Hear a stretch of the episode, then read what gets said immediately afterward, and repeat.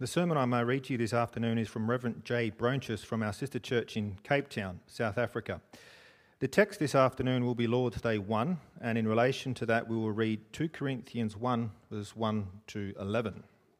Let's read that together.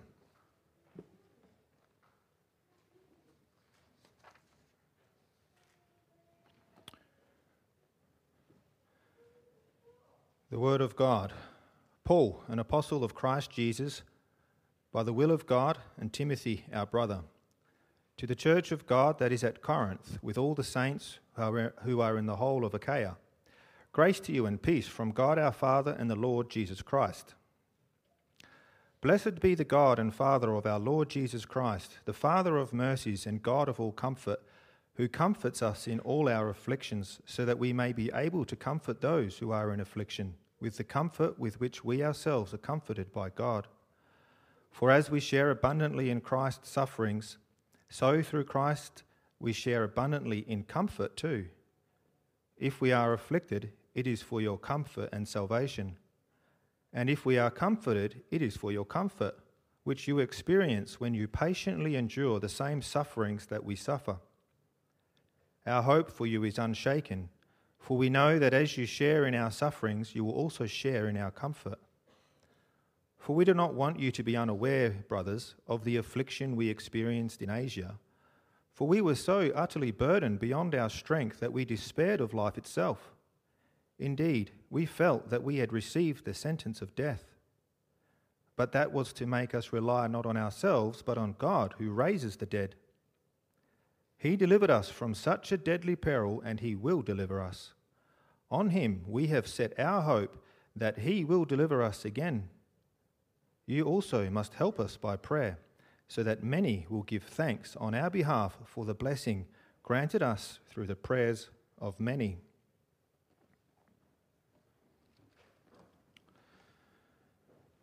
The text is what we as church confess in Lord's Day 1. The sermon mainly focuses on question and answer 1, but we will read both questions and answers this afternoon.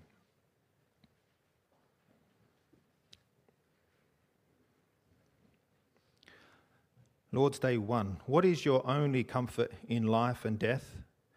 That I am not my own, but belong with body and soul, both in life and in death, to my faithful Saviour, Jesus Christ. He has fully paid for all my sins with his precious blood and has set me free from all the power of the devil. He also preserves me in such a way that without the will of my heavenly Father, not a hair can fall from my head. Indeed, all things must work together for my salvation. Therefore, by his Holy Spirit, he also assures me of eternal life and makes me heartily willing and ready from now on to live for him. What do you need to know in order to live and die in the joy of this comfort? First, how great my sins and misery are. Second, how I am delivered from all my sins and misery. Third, how I am to be thankful to God for such deliverance.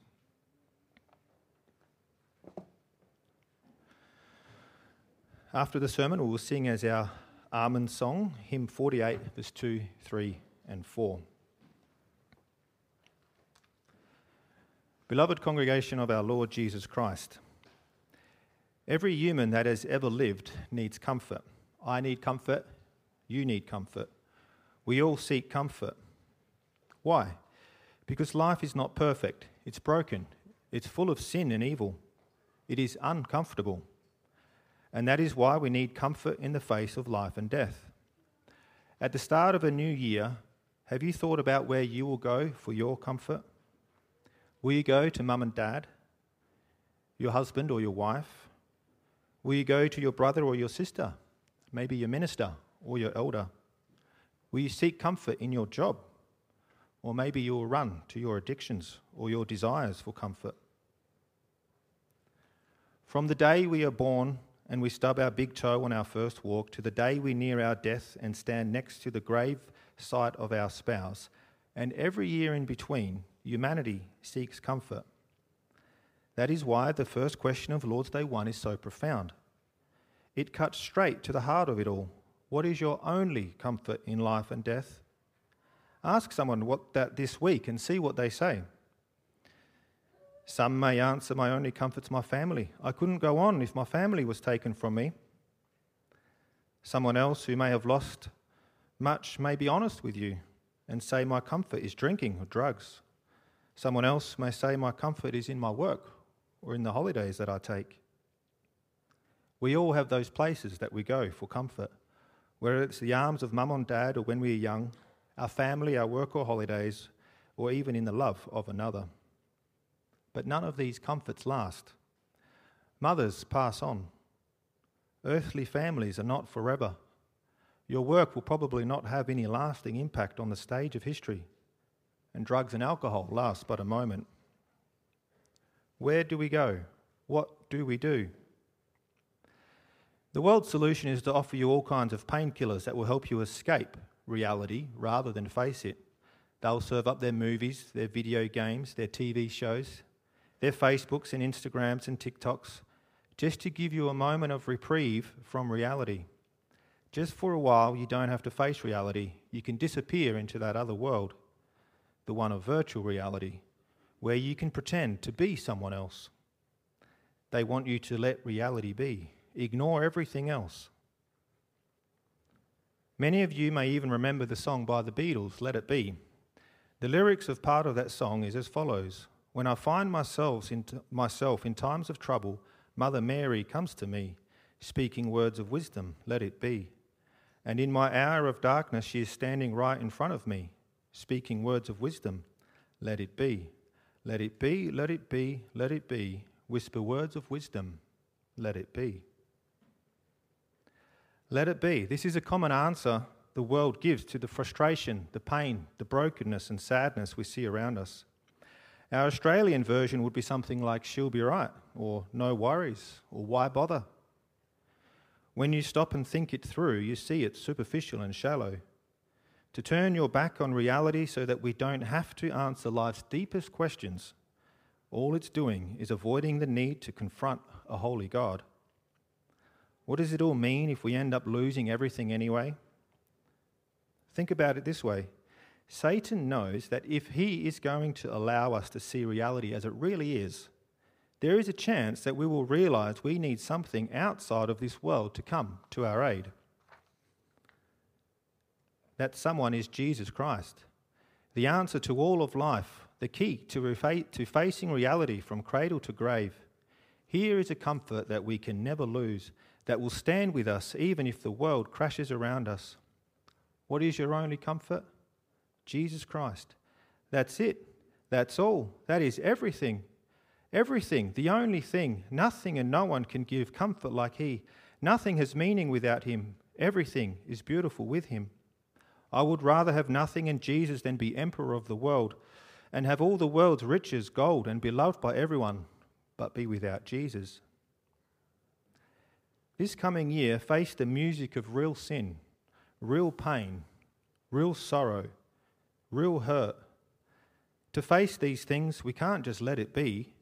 We need to make it about Christ. Only Christ can give us comfort in the face of reality. Only Christ can make us face this year head on, week by week. Only with Christ can we face the injustice, the sin around us and in ourselves, and still find comfort. So, where do you go when you need peace and comfort? Go to Him in body and soul. In life and death, He will be your only comfort. The source of our comfort will be the focus of this afternoon's sermon and will be summarized with this theme In Jesus Christ, the God of all comfort is yours forever. And we'll see three points bought with His blood, preserved by His Father, and assured by His Spirit. So we'll first focus on bought with his blood. A Christian is one who has been bought at the slave market of unrighteousness. It is not that you and I were forced into slavery, it is that we chose to sell ourselves into slavery so that we could be our own masters. But our plan backfired spectacularly. And rather than being our own masters, we started to be controlled by ourselves, by our passions and lusts. Like a bunch of wild animals, we followed our basic instincts and became enslaved to them, following the base principles of the world. We were under the power of the one who let us down the hellhole, Satan. we were slaves, with no hope of escape, unable to do what God has made us for. We are, as the Bible says, without hope in the world. You take away someone's hope, you have taken away their future. You may wonder why people turn into beggars when there is the option to work. It is not first of all because they are lazy, it is because they have no more hope. Hopelessness kills motivation. Without Christ, there is no hope. And therefore, the gospel gives us hope. It makes life possible. Without the gospel, we are like the beggar on the street corner with nothing to offer. We are hopeless without Christ. Or ask someone struggling with the very real feelings of depression. It is not that they are lazy and want to stay in bed all day, it is often because they have lost their sense of hope. Hope, that is what we need to live again, and that is what Jesus Christ gave. Not a wishy washy hope, but a steadfast, unmoving, undoubting hope that there is a future and it's better than the past. There was a price over our head. We were wanted criminals for what we had done. Everywhere the writing was on the wall wanted, dead or alive. But Jesus walks in and says, I will ransom him. I will pay the immense debt that he must pay. I will pay his bail with my blood, my life for his. Why would infinitely precious blood be poured out for you, for me? Because he wants you to live again. He wants to love you. He wants you to live for what you were made to live, to glorify God and enjoy him forever. Yes, us. For you, my dear child, who was broken by your sin. For you, my, be- my beloved brother, who is shattered by the shipwrecks of life. For you, my beloved sister, who struggles to see the light of day. For you, for me. He died and thus broke our chains, freed us, and made us his property. He did not come for those who have it all together, he came for those that need to be put back together. With Christ and the helper sent by the Father, it's possible. Or will you just let it be? What is your only comfort? That I am not my own, but belong with body and soul to my faithful Saviour, Jesus Christ. He has fully paid for all my sins with his precious blood and has set me free from the power of the devil. You are owned by Jesus. Body and soul, he bought you. Yes, your body is as precious to him as your soul. Your body and soul were hanging out with in Satan's kingdom doing his will. But then comes Colossians 1 verse 13 where we read, "He has delivered us from the domain of darkness and transferred us to the kingdom of his beloved Son. So you are in Christ's kingdom now. You are his servant. You belong to the army of light. Onward, Christian soldier, for the Lord your God is with you.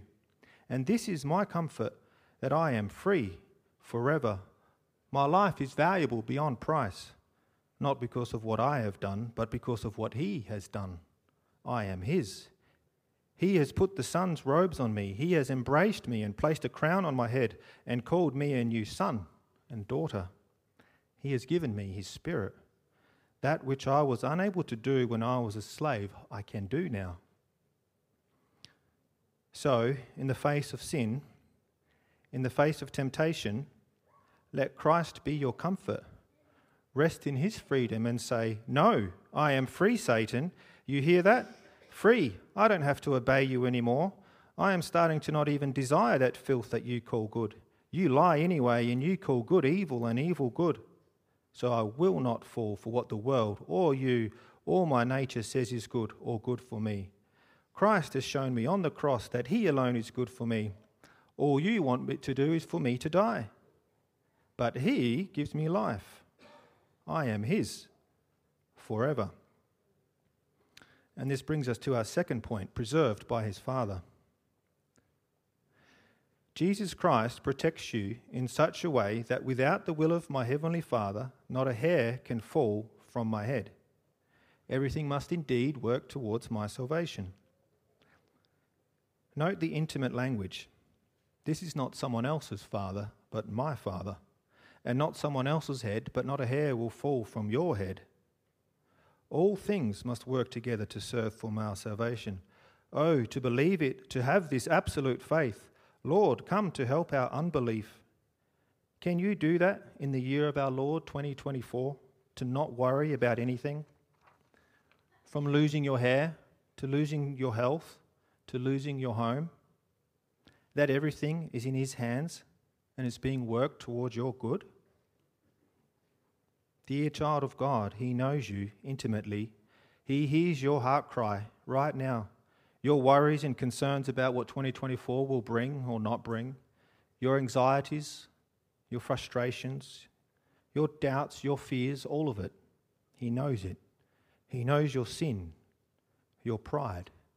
He knows your joys and the things that make you happy. And He loves you. If you believe in the Son who bought you, He loves you very much. We often stand amazed at God's protection in great events, like Luther standing up against the whole Catholic Church. But what is more amazing to me is that God preserves us in our everyday life. He knows the hairs that came out this morning while you were combing your hair. Not only knows it, but it was His will. Do you see God in your life? Maybe it's easier for the older ones among us as they look back. For us young people, it may be harder as we are concerned about the future. Maybe to help us, we should all wake up 15 minutes earlier tomorrow, grab a coffee, sit outside, and look at the birds of the air and read Matthew 6, verse 25 to 34. And let's read that together.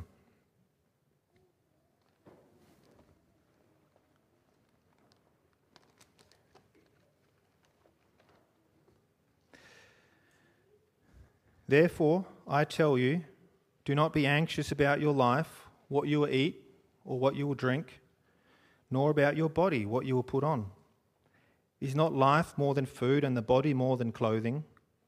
Look at the birds of the air. They neither sow nor reap nor gather into barns, and yet your heavenly Father feeds them. Are you, are you not of more value than they? And which of you, by being anxious, can add a single hour to his span of life? And why are you anxious about clothing? Consider the lilies of the field, how they grow, they neither toil nor spin. Yet I tell you, even Solomon in all his glory was not arrayed like one of these. But if God so clothes the grass of the field, which today is alive and tomorrow is thrown into the oven, will he not much more clothe you, O you of little faith? Therefore do not be anxious, saying, What shall we eat, or what shall we drink, or what shall we wear? For the Gentiles seek after all these things, and your heavenly Father knows that you need them all. But seek first the kingdom of God and his righteousness, and all these things will be added to you. Therefore do not be anxious about tomorrow for tomorrow will be anxious for itself. Sufficient for the day is its own trouble. Remember how precious you are to him. He gave his Son for you. How will he not give you all things that you need for body and soul? As you sip that coffee, just rest in the fact that you cannot control your life. God is God. It's a silly thing to forget, but when life seems to be going well and everything is running like a well oiled machine, it is easy to think that we are in control. And sometimes God gives us a hard moment so that we might go to our knees and confess that we are not God, that God is. And in Jesus, God is your Father.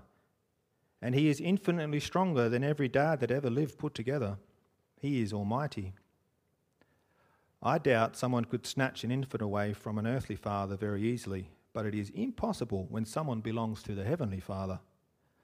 Your Father says, I will protect you. That does not mean that life will be easy. It does not mean that there will be no trouble. It does not mean you will not struggle. In fact, if you are mine, expect persecution and hardship, because they will make you strong. And know that in them I am loving you and shaping you Everything that has happened to you, my child, was my will, me, God, the one who loves you more than you ever could dare believe. Nothing, absolutely nothing in your life, O child of mine, will not be turned to good. All the power of the universe are directed to bring you home because the universe was created through the one who died for you. So face each day of 2024 with that comfort as your foundation. Go forward and remind yourself every day I am not my own. I belong to Christ. Oh, how this should change our lives and give us an unshakable confidence to live this life of freedom in Him. And yet, yet we doubt. Yet we forget these promises, we lose focus. And that brings us to our third point assured by his Spirit.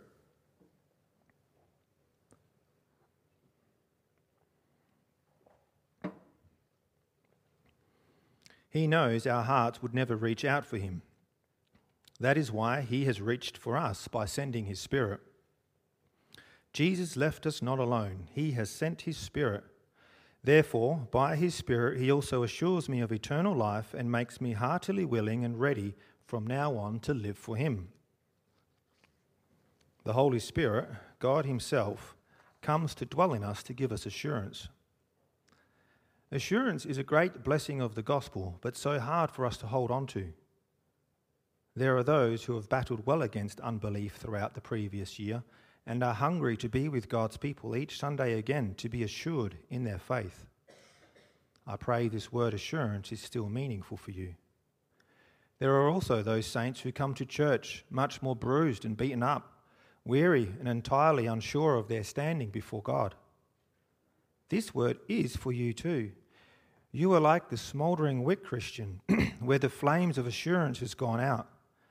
But the smoke that still rises is evidence of Christ's gentle breath of love upon you, keeping that ever so small ember of faith alive, even if you were honest with your pastor or elder today. Subjectively, you may feel lost. To the man who stoops low, not even lifting his eyes up to heaven, burdened under the weight of doubt, God's word is perfect reviving the soul and rejoicing the heart. Psalm 19, verse 7 and 8. Of course, there are also those people who come with too much assurance, people who assume they are entirely safe and stand secure before God. But when their lives are brought before the light of God's word, it becomes evident that they ought not to have any assurance at all. To the man who stands tall in false assurance, God's word is the hammer that breaks the rock in pieces. Jeremiah 23. Please note here, it is the Spirit that gives assurance. Don't give yourself false assurance. Pray for the assurance that is divine, the assurance to eternal life.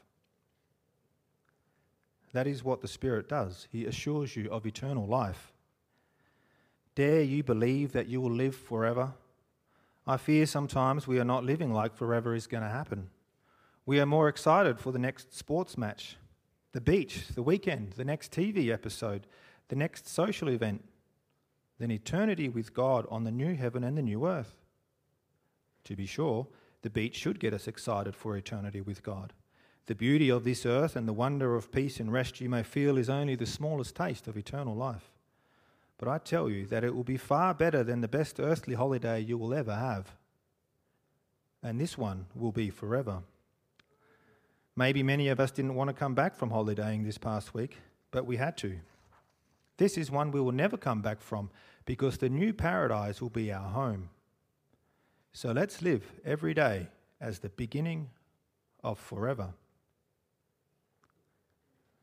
When viewing eternity in the light of Lord's Day 1, you are no longer living for this life, but you are bringing the next life into this life. I'll repeat that.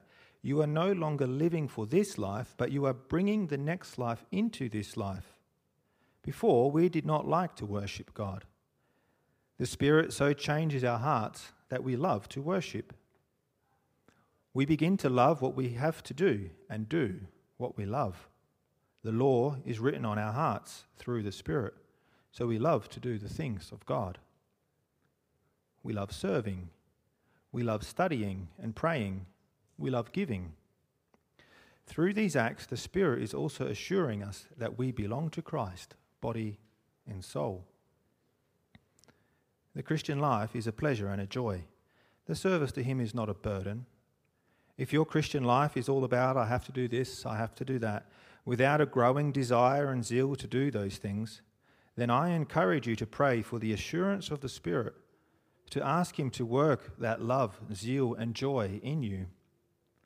The Spirit is the one that makes you heartily willing and ready to live for Him. In the Spirit, you begin eternity. And you begin to love serving your Father. Because, child of God, you have the world's best owner. Through Jesus, He has bought you, preserved you, and he also assures you. What more do you want? Will this year be a joy and a delight, or will it be filled with despair and dismay? Are you living like you are going to live forever, or living like you only have 80 years? When trials do come, do you see them as opportunities to grow, or something just to get through? And when death comes knocking, what is your only comfort in life and death? In Christ, you can stand up this week and face reality. You don't need to escape because He is your escape. Come to Jesus, and the God of all comfort will be yours forever. Come to me, all you who are weary and heavy laden, and I will give you rest. He will be your comfort. The Lord is near. Amen.